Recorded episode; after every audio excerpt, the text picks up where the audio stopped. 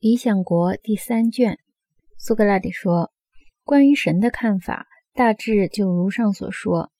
所以，为了使我们的护卫者敬神明、孝父母、尊重彼此朋友间的友谊，有些故事应当从小就讲给他们听，有些故事就不应该讲给他们听。”阿德曼托斯说：“我也这样认为。我觉得我们的看法是对的。”苏格拉底说：“那么？”其次是什么？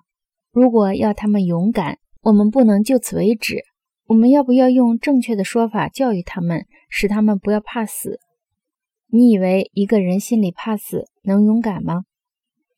阿德曼托斯说：“当然不能。”苏格拉底说：“如果一个人相信地狱是确实存在的，而且非常可怕，他能不怕死？打仗的时候能宁死不屈，不做奴隶吗？”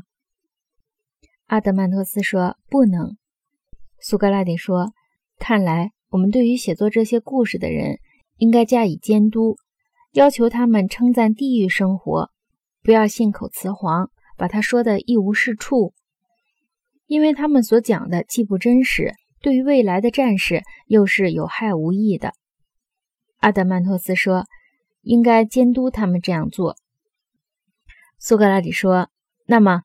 让我们从史诗开始，删去下面几节。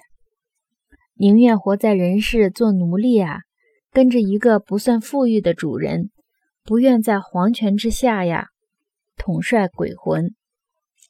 其次，他担心对凡人和天神暴露了冥府的情景，阴暗凄惨，连不死的神看了也触目惊心。其次。九泉之下虽有游魂幻影，奈何已无知识。其次，读他还有智慧知识，别人不过幻形阴影，来去飘忽不定。其次，魂灵离开了躯体，他飞往哈德斯的宫殿，一路痛哭着命运的不幸，把青春和刚气一起抛闪。其次。魂飞生燕，去如烟云。其次，如危岩千窟中，蝙蝠成群，有一失足落地，其余惊叫飞起。黄泉鬼魂熙攘，啾啾来去飞鸣。如果我们删去这些诗句，我们请求河马不要见怪。我们并不否认这些是人们所喜欢听的好诗，但越是好诗。我们就越不放心人们去听。这些儿童和成年人应该要自由，应该怕做奴隶，而不应该怕死。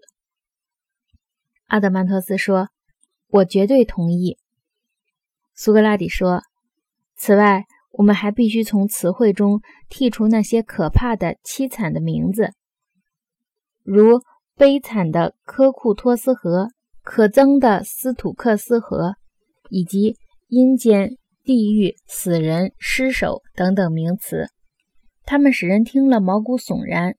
也许这些名词自有相当的用处，不过目前我们是在关心护卫者的教育问题。